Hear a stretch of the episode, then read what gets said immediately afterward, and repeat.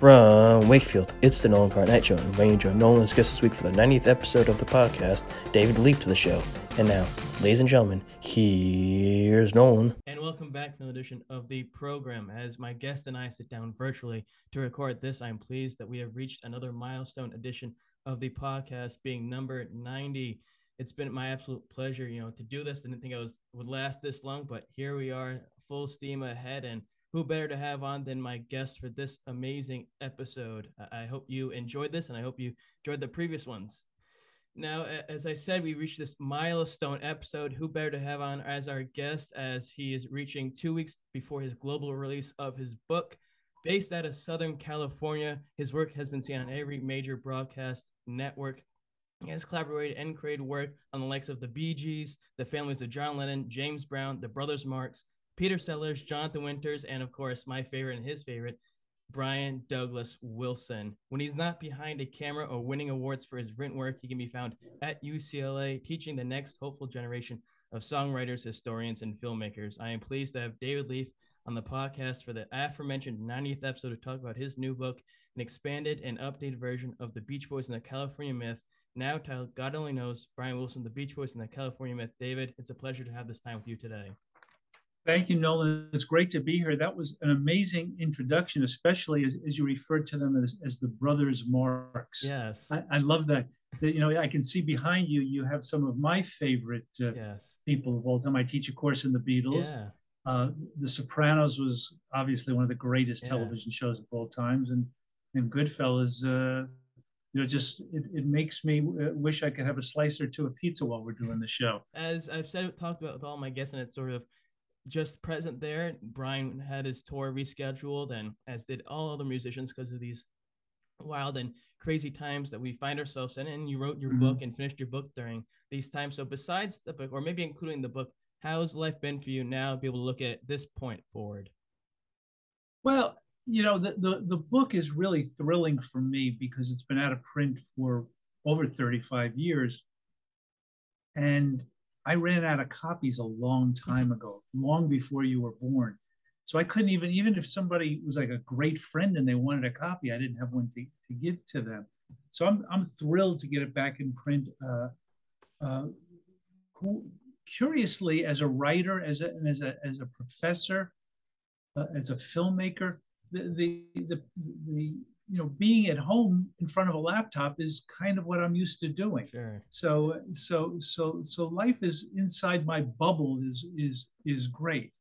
Um, you know we won't we won't go down the rabbit hole of the world, Sure. but r- writing about Brian Wilson and, and the music that he created uh, with the Beach Boys and after he left uh, the group to, to go on his solo career, it, it seems to be my greatest passion as, as, as a creator. I first wrote about Brian um, when I was in college. I wrote reviews of, of the Surfs Up and Holland albums for, for my college newspaper. I started a, a, a magazine called Pet Sounds when I moved to California from New York. Uh, I, my book, uh, the original edition of the Beach Boys in the California Myth, came out in 1978. Wow. Uh, I've known him.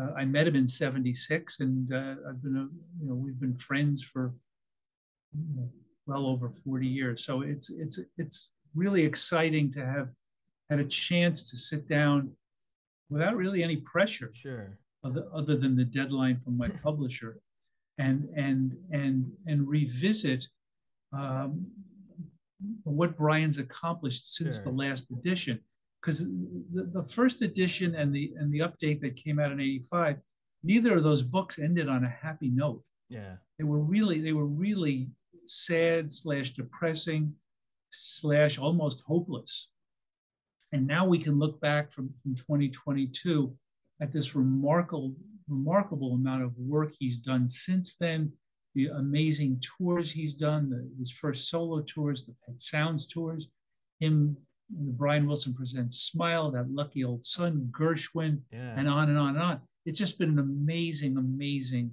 uh, experience to have, have lived through. Speaking And now to and now now to write about my memories and share it. in other interviews you've done, whether it be uh, with Giggins or other people or Beach Boys talk, you talked about besides maybe being a fan of the the Beatles and maybe a record or two of theirs, maybe Neil Sedaka's greatest hits. You, you weren't really maybe a commercial buyer and record collector prior to going to, to college at George Washington. I, I wasn't an album buyer.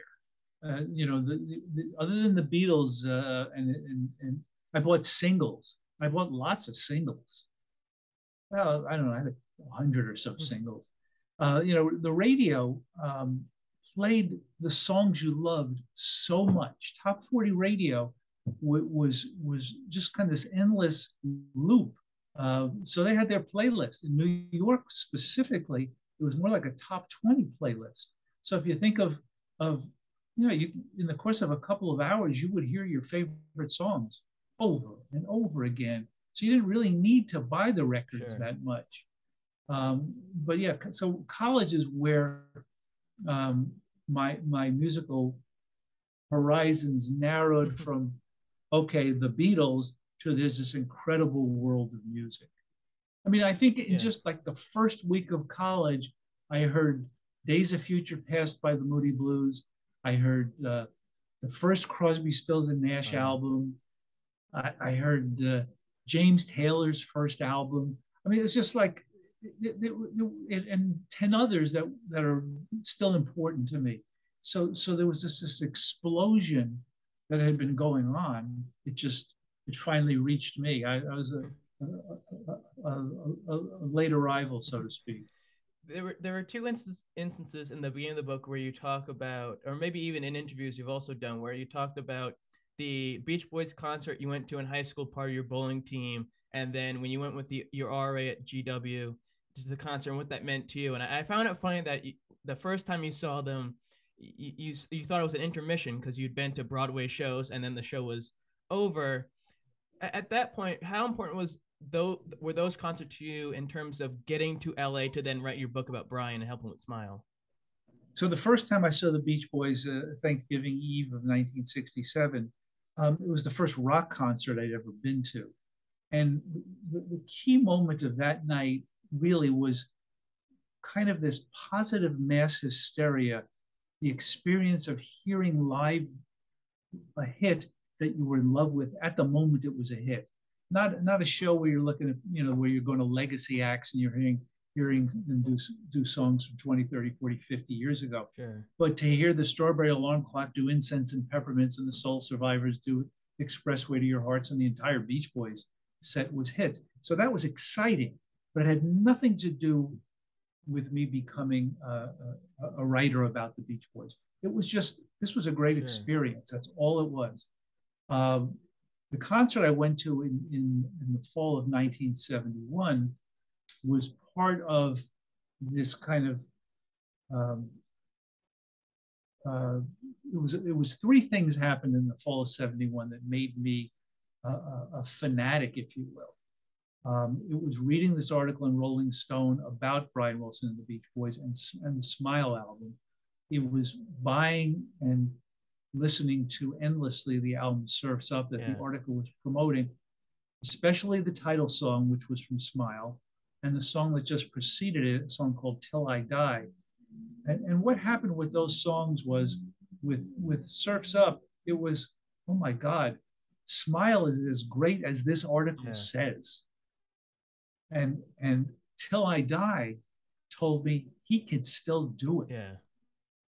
So when I went to see the Beach Boys and heard them recreating on stage Surfs Up and, and other songs of that era, as well as their greatest hits, it was impressive.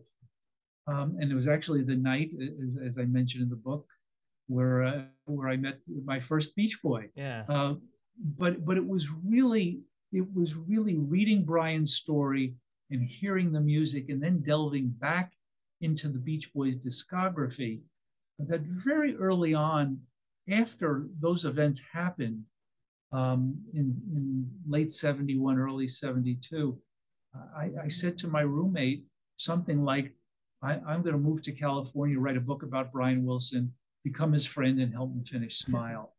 I mean, it, it, was, it was, it, it is funny. I mean, it's yeah. crazy. I mean, what you know, it's like it's like somebody saying, you know, when I grow up, I'm going to be president. Yeah. I mean, it was just as absurd a notion. Sure. But yet again, somebody does grow up to be president, and and so, um, but it it laid out in very simple terms a, a, a dream.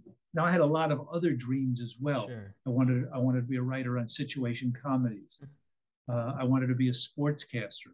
Uh, uh, I a lot of things that I did, uh, but nothing nothing meant as much to me as as writing about Brian, and and in a sense, I wanted to to grab the world by the shirt collar and kind of shake them with the book and say, "Do you understand how important this guy is? Yeah. This guy is really a big deal. Why are you not paying Sure. attention to him?" Well, I, I marvel. I'm kind of jealous that you were able to be there for the moment of the Beach Boys when they probably were their most creative in the early 70s with Surf's Up and, and Sunflower. As a fan, though, and, and maybe from your perspective, because you talk about it in the book where the Beach Boys had a lot of moments of flashes of brilliance, but then moments where they could have, they, they didn't f- go through with their plans. You see Surf's Up, Sunflower, great albums. As a fan, do you, did you hope that that was the direction they would take? Because you mentioned Till I Die was a high class version of In My Room. Um, your, your thoughts of that music then, but also where they would end up in, from there. Well, you know, as I wrote in the first edition and in the in the uh, in the update, um, after the Holland album, there was a lot of disappointment. Yeah. Um, we were hoping we it was kind of a, a group of fans and friends who were following them, and we were hoping the next album would be great. And after Surfs Up, Carl and the Passions wasn't great. Yeah. Uh, Holland had flashes of greatness, the Trader, the title song, the little snippets of music on the fairy tale, Funky Pretty. But overall, it wasn't a, a start to finish great album. It didn't stand up to Sunflower Surfs Up. And then after the Beach Boys kind of became a greatest hits act, their albums since then have been anywhere from you know B minus to to D D minus. Yeah. Um, you know, depending upon your taste. Yeah. Ironically, the album they made a decade ago for their 50th anniversary was a pretty good album, Yeah. uh, much better than you know than I think we had a right to expect. But um, you know, you, you say you you kind of envy the fact that I came along at that at that moment in, in 71 when they were at their when the Beach Boys, as opposed to Brian, were at their kind of creative peak. Uh, interestingly, interestingly, the more you learn about that era, uh, meaning like the Feel Flows box set, uh, you realize that they just couldn't get out of their own way. Yeah. Um, when I interviewed Steve Des- Stephen Desper, the great engineer who was key to that, to the, to the, to the greatness of the music of the of that's on the Feel Flows box set, and you you hear a story that Brian had done an original version of Till I Die, and you find out that the Beach Boys rejected it. That they thought it was too depressing a song to put on a Beach Boys album, and so Brian, okay, I'm going to write a new lyric and and the lyric he wrote is depressing enough. One can only imagine what the original lyric Yeah. was. Uh, so, so uh, you know, Dennis's song "Wouldn't It Be Nice?" Uh, wouldn't it be nice to be young again? Is that Yeah. the title? Yeah. Yeah. If that had ended side one of the Surfs Up album, you know, and, and, you know, what would that album have been like? You know so so there were there were a lot of you know people people once say people used to always ask me why did the beach boys do this or why did they do that and it kind of got tiring to answer the question because they, they just seem to always make the wrong decisions Sure. You Uh, they, they didn't have, they no, didn't really have i mean the beat you know if, if you go back to 1962 and so the beatles are getting their first recording contract with emi records the parlophone label and the beach boys are getting their first contract with capitol records uh, a subsidiary of emi 60 years ago you're talking about anniversaries um, brian epstein became the beatles manager and murray wilson became the beach boys manager and that may tell you all you need to know in terms of the Beach Boys were kind of a homemade, home run operation. Yeah. And the Beatles were reaching for the stars. They always were reaching for the stars. There's an amazing interview with Brian Epstein um, with the with the radio journalist Larry Kane, where he says, and this is a clip you can see on the web. Uh, Larry, uh, I believe that in the year 2000, people will be listening to the Beatles music and, and, and realize how great they are. There was nobody on the Beatles, there was nobody on the Beach Boys side doing that yeah. until they hired Derek Taylor, who had been the, the Beatles publicist. And he's the one who created the idea that Brian Wilson's genius. He's the one who came up with, with the, the advert with the, the public relations slogan. Oh, yeah. And it was Brian Wilson is a genius, dot, dot, dot, I think. And the British press ate it up. And since 1966 in England, Brian has been a god. Yeah. But that didn't happen in the United States. Yes. It's it's it's just it's hard to imagine that and put that together for a group to in their own country to not be popular for many years in the late 60s and into some of the 70s but then go overseas and they're beloved and you, pet sounds used the pet sounds tour overseas and it's always a, a, great success over there you mentioned the pet sounds fan magazine uh, that you were working on um, mm-hmm. how much of that in, in that process did you think or know would connect you further down the line to be able to write a book about brian and, and the group um, the answer is probably 100% and zero.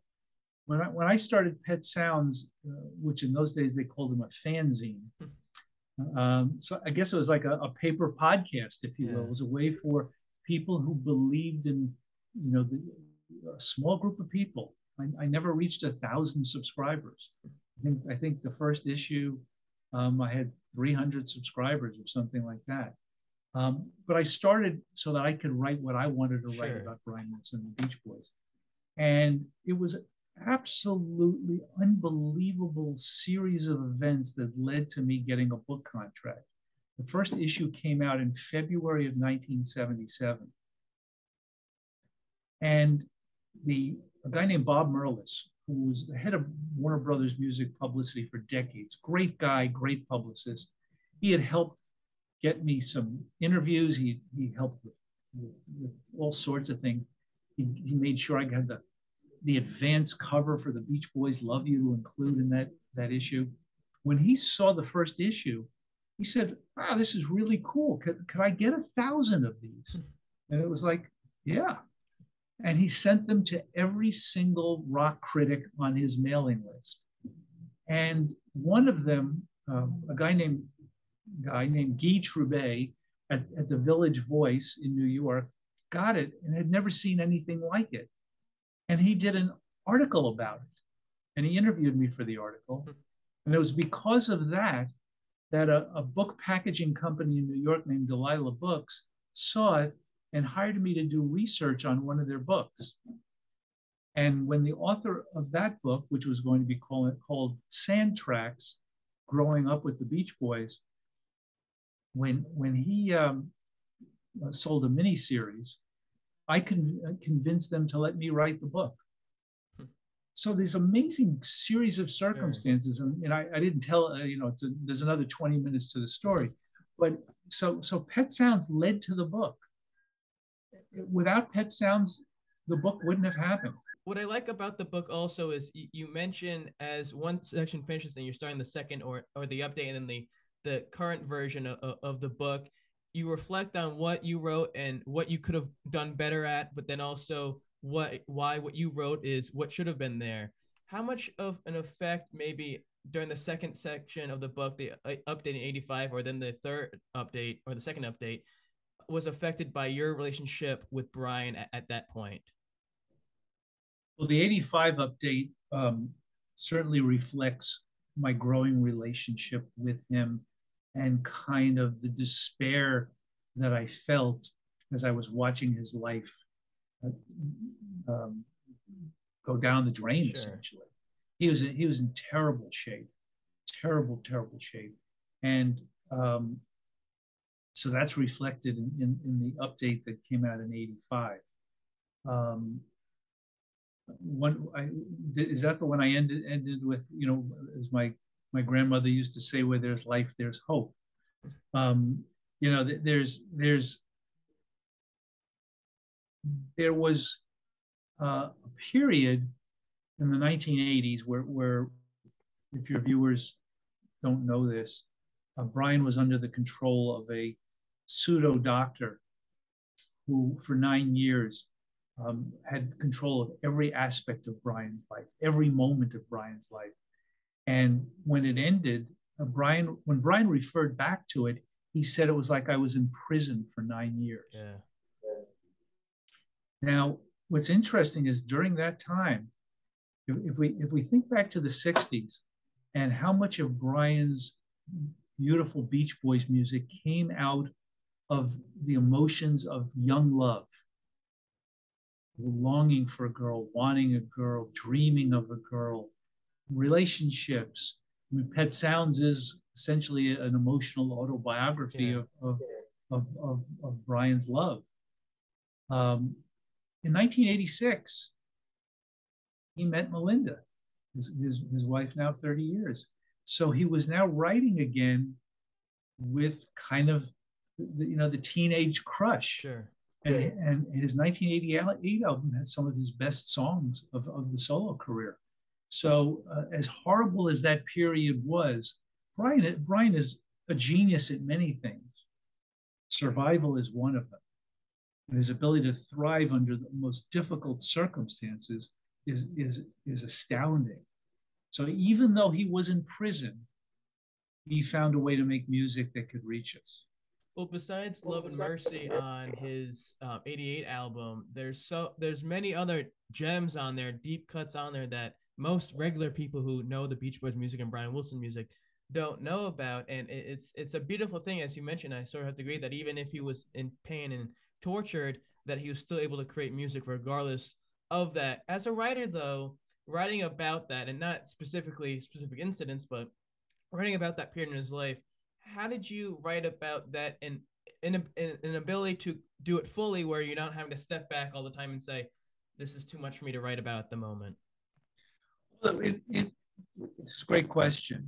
Uh, you know, when I wrote the first book, the Beach Boys were breaking up. you know, and there always seems to be a crisis of one kind or another. Um, in, in, in, writing this book, um, I just wrote it. And then I looked at, at it and I said, are these stories too personal to include? Sure.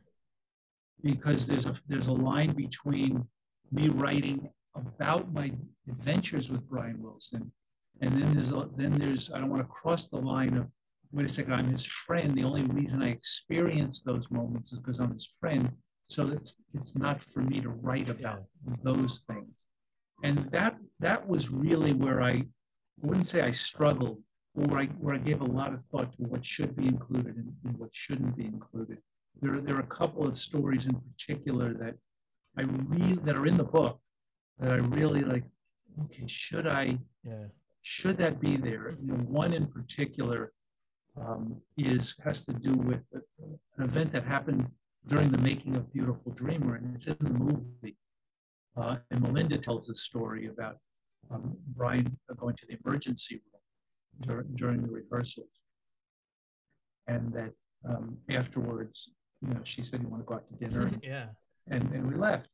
Um, so I felt like that story, and then she also in the movie talks about how he was going downhill just before going to London, how nervous he was.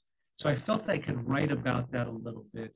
And so what I added to that was when the four of us came out of the hospital and I was walking ahead of, of, of Melinda and, and my late wife, and Brian and I were good 20 feet ahead, so they couldn't hear what we were saying.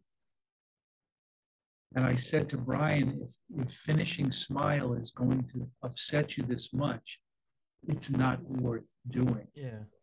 Which was not an easy thing to say. And this was now, we're now 2004. I'd been waiting 33 years to, to hear Smile. Yeah. And, but, but as his friend, um, I felt that was kind of like a put up or shut up moment. Yeah. because I was going to be critical of other people for how they might have exploited Brian, and I needed to not be a person like that. And I had to be, I, at that moment, I had to be his friend. I said, Brian, we won't make the movie. We won't, you don't have to go to London. None of that. Yeah. And um, he said, no, I have to do it, which is what he told Melinda that she, she said in the movie. His Uh-huh. determination, he says it over and over again. He said it, I think, on the Mike Douglas talk show in 1976. My last name is Wilson, so I guess I have a lot of will. Yeah.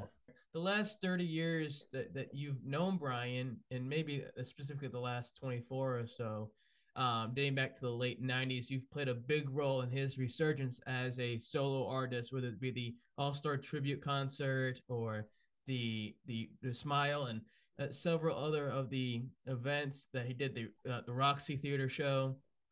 For, for you, to be part of that and help bring that part of Brian back into the world. What does that mean to you in terms of self gratification, but also in a sense of your ability as a friend to Brian? In terms of self gratifying, it was spectacular. I mean, it, it was you know, kind of like one dream come true after another. Sure. By the way, I didn't have anything to do with Other making the Roxy happen. I just I was there and I got to write the liner notes.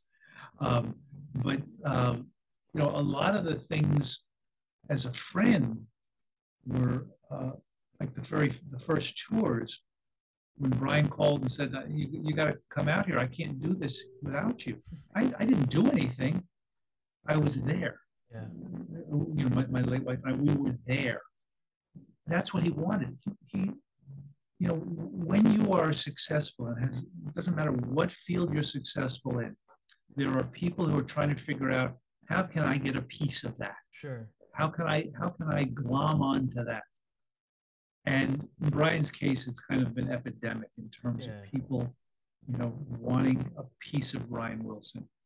And so if he has a friend, Ray, Jerry, myself, uh, Danny Hutton, people who didn't want anything from him, people were just happy to hang out. Yeah. that meant a lot to him and and, and conversely it meant a lot to me that that we were just hanging out. Sure. so so we wouldn't have been on those tours. Uh, i wouldn't have you know, gone to japan with him if not for him wanting me to be there.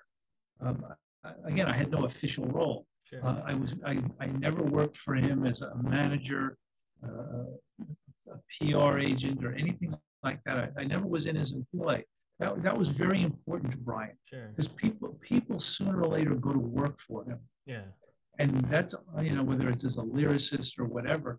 And that's usually when the relationship starts to go sour because now it's a boss employee relationship. We're just friends. Yeah, you want to go to the you want to go to the Y and swim. You want to go to the movies. You want to go out to dinner. I mean, it, it's it sounds it's surrealistic. Sure. You know, we're, we're walking from my apartment down the Third Street Promenade in Santa Monica to the movie theater and back. And on the way back, he's telling me, you know, I need you to be there when I do Smile. Like, what? you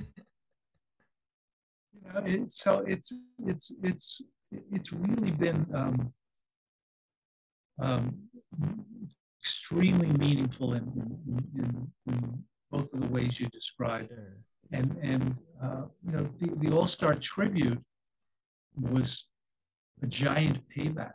Sure. It's what what can we do to honor this guy?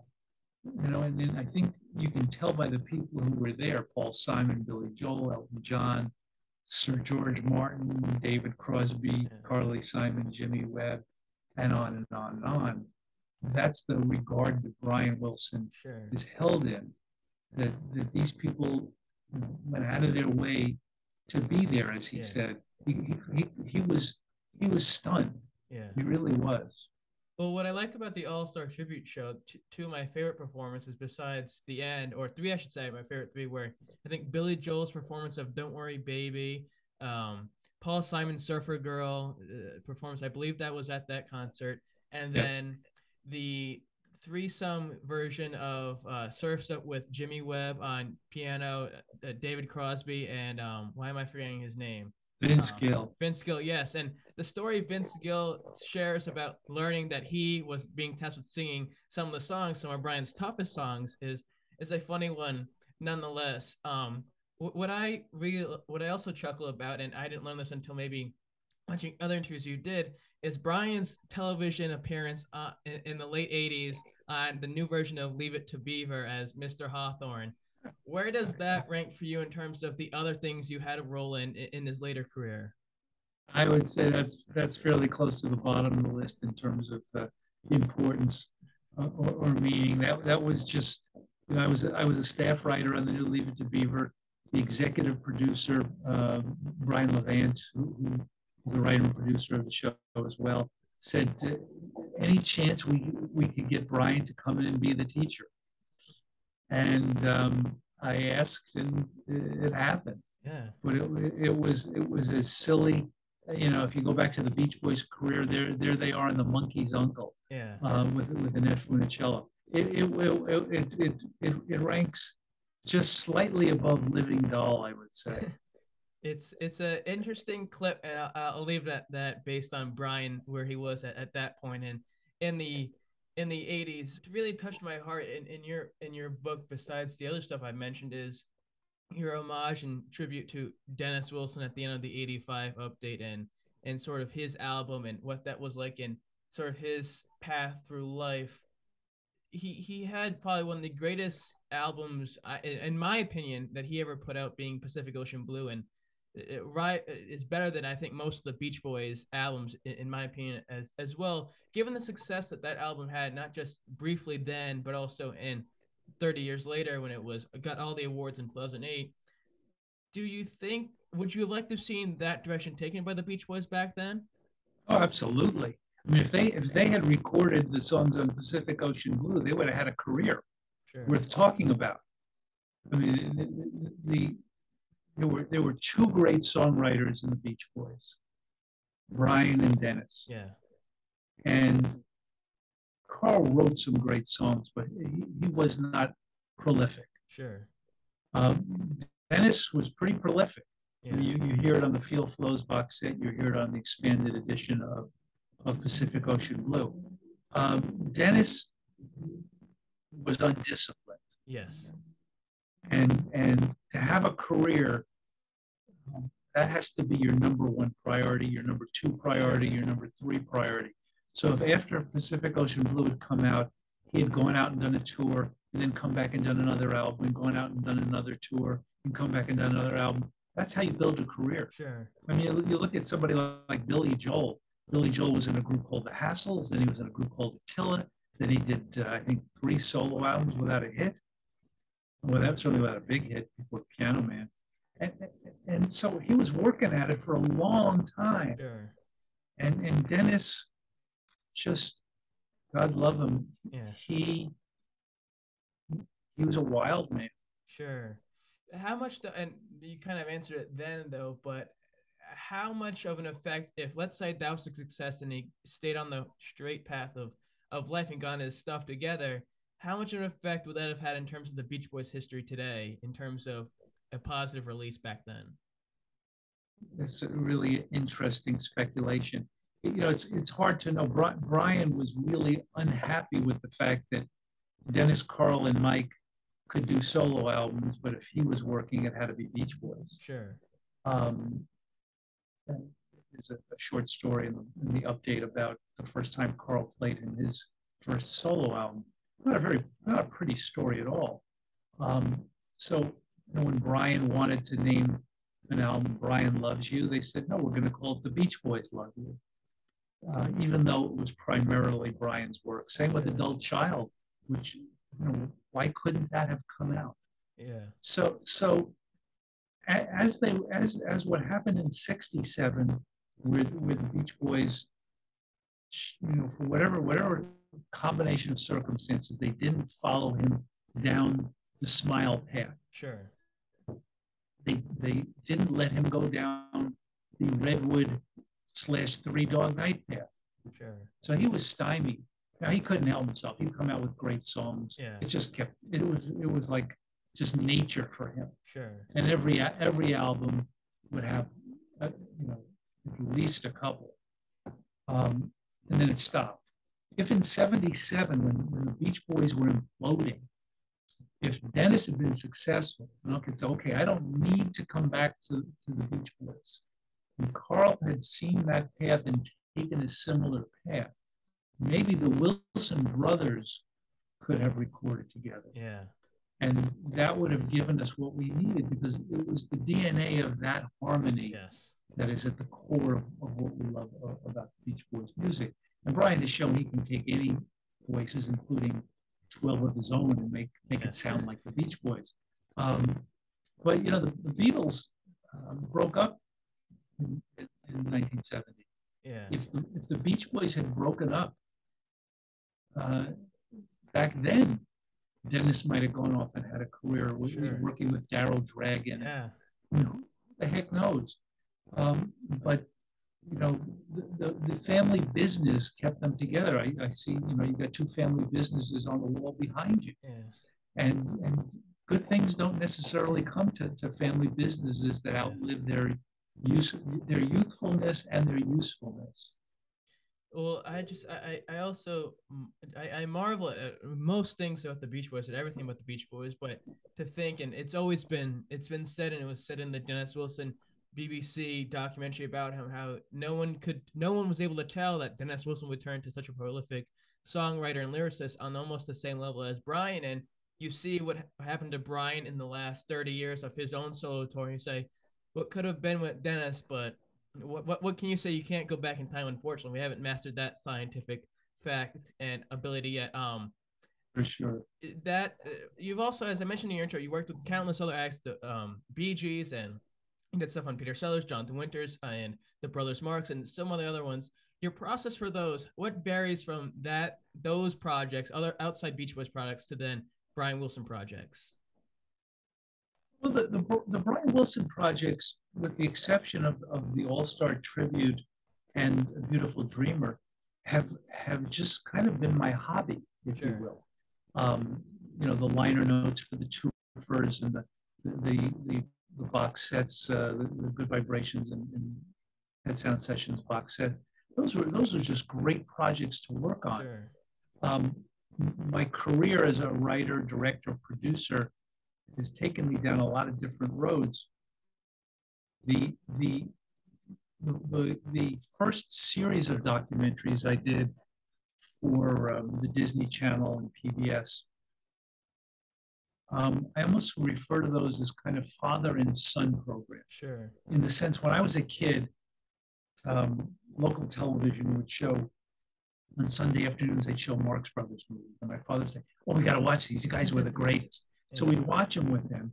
And so now I'm making a documentary about the Marx Brothers, and I'm trying to essentially create new fans Sure. the way my father was when he was having us watch the movies with us. Um, the, the, the lone exception in that era was, was the first Beatles project I did. You can't do that, the making of A Hard Day's Night, um, which um, was, was you know, as, a, as a Beatle fanatic, uh, a Beatle maniac, um, uh, you know, the Beatles are my number one group of Sure. all time. Sorry, everybody. um, uh, from, from start to finish, they there was, there's so much joy in the work they did. Sure. Forget what's going on behind the scenes because I didn't know what was going on behind the scenes with the Beach Boys either. There's just there there there there doesn't seem to be uh, a downward turn in their career. It's just like it goes like this and then it ends. Sure. Um, so making a documentary on, on you can't do that uh, on, on Hard Day's Night was just just wonderful fun, Sure. and that's what introduced me into music documentary. Okay. And I did a lot of retrospective shows uh, for PBS and other networks on specific um, legends uh, from generations prior to mine, like Frank Sinatra, Dean Martin, Rosemary Clooney, etc. Um, but in each one of those programs, there was a certain license. Where okay, I was trying to figure out how do I make this show interesting? Sure. How, do I, how does the show play? because you know it's you don't just take 14 songs and string them together what's the story that's going to be told and i think if anything um, from the time i was little and making up lies as to why i hadn't done my homework um, i've been a storyteller and that's that's the, skill if you will that i was able to apply to brian on, on a grand scheme but I, you know i remember when when we went to meet with Jonathan Winters to discuss that program. That was, uh, Jonathan Winters on the loose. and and if if you think Robin Williams is great, yeah, Jonathan Winters was Robin Williams' uh, idol, yeah. his, his his mentor, his his uh, you know that's who he looked up to. Um, and when we went to see him, he said to my, uh, my, my former partner, he said, what kind of show do you have, you guys have in mind? And I said to him, I said, because what I'd love to do, he goes, he got really excited. He says, what I'd love to do is go into town and go into different stores as different characters and, and have the camera follow me. and I and I said, that's great. That's perfect. That's what we're going to do. But before we got to that, when when he said, "What kind of a show do you guys have in mind?" My answer was, "What kind of a show would you like to do?" Wow. And I and because no one's he said, "I've never been asked that question before." Hmm. and I thought that was terribly sad. Yeah. That, that an artist of, at his level had always been constricted by network ideas of what Jonathan Winters should be. Sure. And so if you watch reruns of Mork and Mindy, you'll see Jonathan Winters and Robin Williams just explosively ad libbing, which was what Jonathan Winters was, was, greatest at. So to have a chance to have our camera follow him around ad libbing was, was, was, was a thrill. Um, each one of those shows was a learning experience and, and getting more and more and more sense of how do you make a show play for an hour or an hour and a half sure. that, that you can hold the audience and that was you know i, I worked on a lot of uh, a lot of award shows the billboard yeah. awards for nine years i worked on a number of tribute shows before I, I, I wrote and produced the brian wilson tribute I'd worked on an elvis tribute and uh, a christopher reeve tribute um, i later worked on an ella fitzgerald tribute and it's you know, there are these great artists who um, there's a story.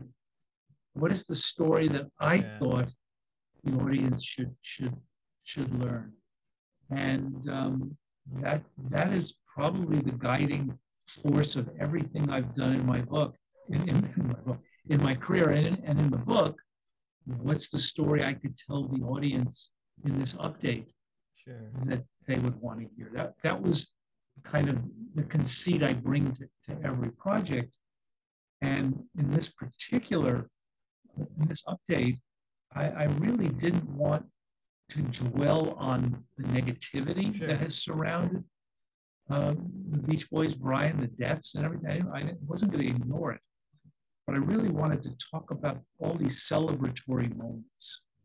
Yeah, because there's there's a lot to sure. talk about there the, the work uh, mentioning the uh, outside Beach Boy Brian Wilson work you've done, and, and some of those I, I, mentioned John Lennon as well, and you know one on James Brown and Peter Sellers. Three, I believe, at least the James Brown when he had died when you finished it. Was was that the situation that he was um gone after that?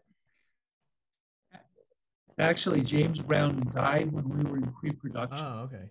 So and and those then then how do you uh, how much of a challenge maybe not I don't want to say excitable challenge but a, a, challenge in the sense of okay I have to tell a story now where the person who is about is not present to share their story and it's just family members.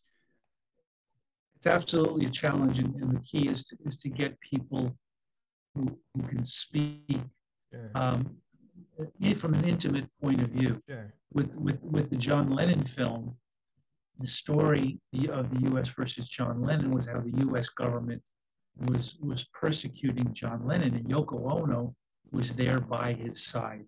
for the entire story. Um, so the challenge was getting Yoko Ono hmm. to want to work with me, uh, a partner on this movie. And that was perhaps, I, am a pretty confident person. Um, uh, as I write in the book, when, when I saw Dennis Wilson on the streets of Santa Monica, I didn't hesitate to, to go up to him and talk to him. Yeah. Um, when I first met Mike Love, I didn't hesitate to start asking him questions.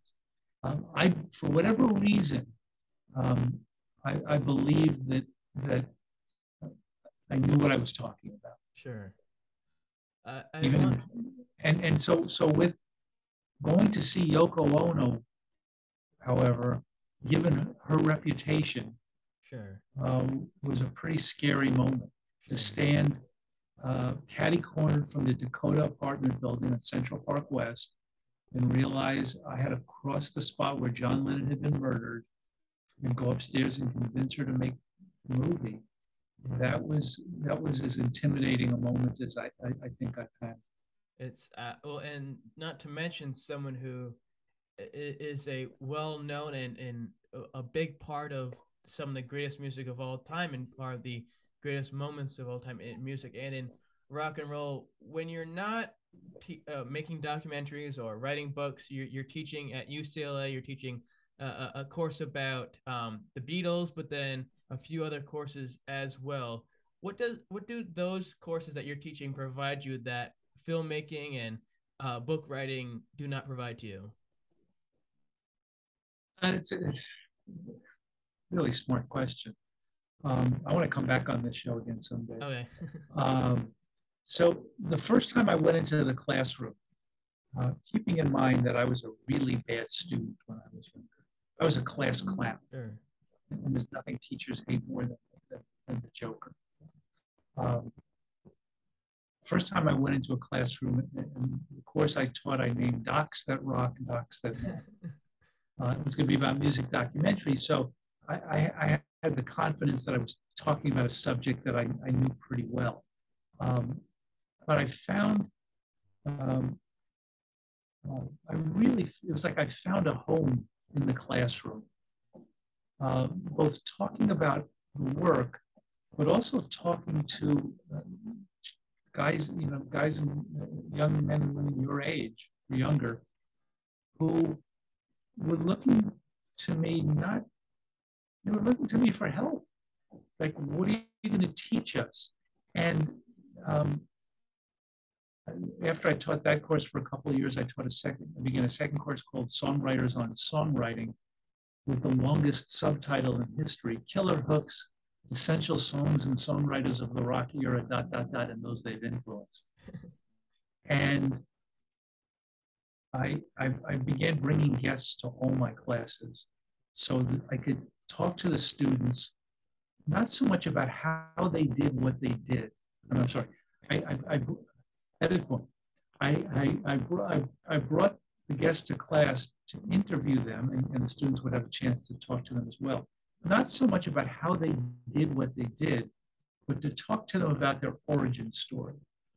Because I found people's origin stories to be the most interesting from the sense that once people are successful, it's pretty much okay, they have a career, goes up and down and up and down. Um, so, so what I could teach students was this is how this person became an Academy Award winning director. This is how this person became a Grammy winning songwriter. This is how this person got involved with the Beatles. I teach a course called The Real Beatles, R E E L. And I interview people who actually not only worked with the Beatles, but knew them before they were the Beatles. So, so it's, a, it's, it allows me to to go into the past to things that I'm interested in. And I think by sharing that passion with my students, they they come for the ride with me. Sure. And and and they enjoy even though most of the subject matter happened not only before they were born, but before their parents were yeah. born. Um, I, I think I help bring it to life and make it relevant to, to today's times.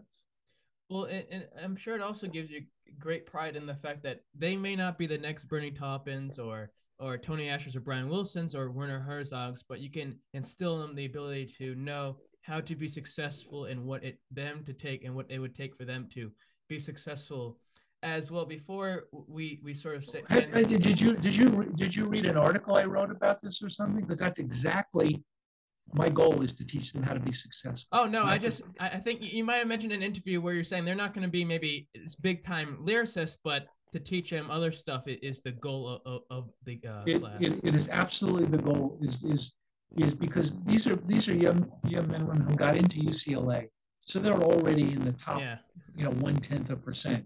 They're succeeding at UCLA. yeah, I'm helping to give them a sense of how to succeed in the real world. sure.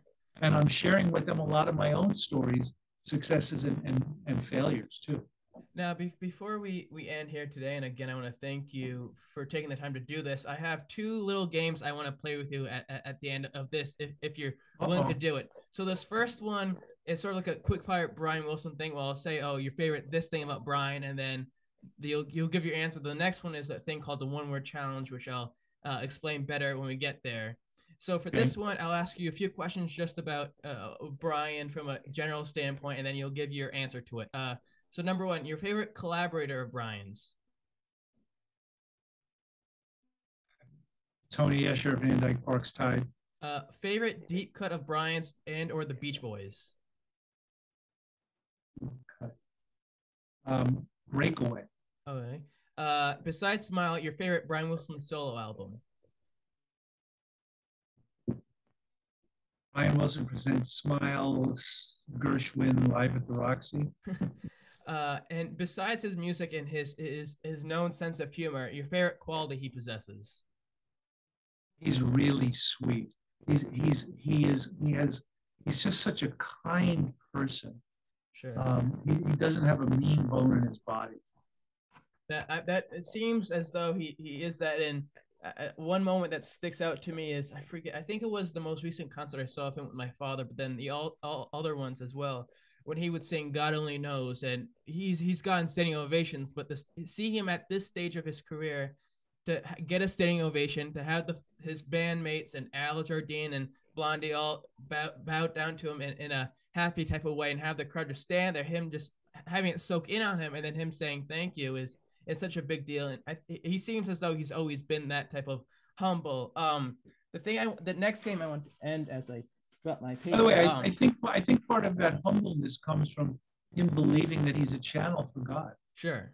That the music comes through him. So hey, I I didn't really do it. I mean, he knows he did it, but he can't take all the credit. Won't take all the credit. well, exactly as mo- as the Wilson brothers usually don't do. Um, the last game I want to end with is called the One Word Challenge. So what and this is is my guess this week, uh, David Leaf is I'll throw a few names, places, people, or things that have some connection to my guest, and he'll have to do his best to say either a word or two or sentence. The best comes to mind when he hears it. So David, are you ready? This is tough, but I, I am ready. Go ahead. Uh, Westchester, New York. Sal's Pizzeria, uh, Santa Monica, California. the ocean, Darian Sahanaja. greatness. Uh, UCLA. You want only one word? One or two or a sentence, whatever comes to mind. It's just spectacularly special place. Uh, Brian Wilson. My hero, my friend. Um, I wish him. I, I, I wish him only um, peace and happiness, and And- because he has given us so much joy with his art. Exactly. Only we, we can only hope for that, especially after the last sixty years of him uh, providing the, the best that he could. And last but certainly never least in this cosmic universe we live in, David Leaf. Workaholic. Well, I, trying trying trying to break the uh, breaking the habit with with the help of my fiance Yes, I, I, and I hope now during these times after the book has come out, you give yourself a, a time to relax and breathe a little bit. Well, Mr. Leaf, I, I can't begin to express my gratitude for you to be humble enough and willing and open to share your stories about your book and other things revolving around Brian. This has been a, a true treat. thank you nolan and i, I have to say before you sign off i, I am extraordinarily impressed with uh, with your preparation and, and the questions this is this is really a, a, a, a, a great conversation Oh. we've had so I, I, I appreciate it Well, I appreciate that, and you know, I, I know we, we had talked about making sure I put out the the links for the book, which I certainly can. And if you want to promote that, you, the floor is yours, as, as they say. Well, I, you know, if if you're watching, if you if you've come this far in the in the interview, um, God only knows the story of Brian Wilson, the Beach Boys, and the California Myth is out uh, September 22nd. Uh, Nolan is going to post a, a, an Amazon link where, where you where you can buy it. Um, I'm also going to, uh, I'm working on putting together kind of a VIP experience of the book, which I'll be announcing on my Facebook page sometime um, before the book actually comes out, right. which will, will involve a, uh, a, personally autographed, numbered, and limited edition of the book. There have been a lot of, a lot of questions as how to, how to get a signed copy. Sure. Um, I, I'm, I just want people to uh, buy the book, from Amazon or, or, or your local bookstore, even better, yeah.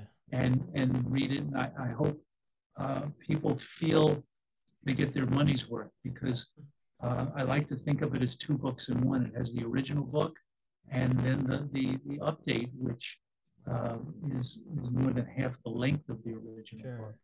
So so there's there's a, there's a lot to read, a lot to absorb. I know that in writing the update, the first thing I did was read the original edition and, and the 1985 update. And it's intense. Sure. It's, it's, it's, it's, it's, it's not breezy.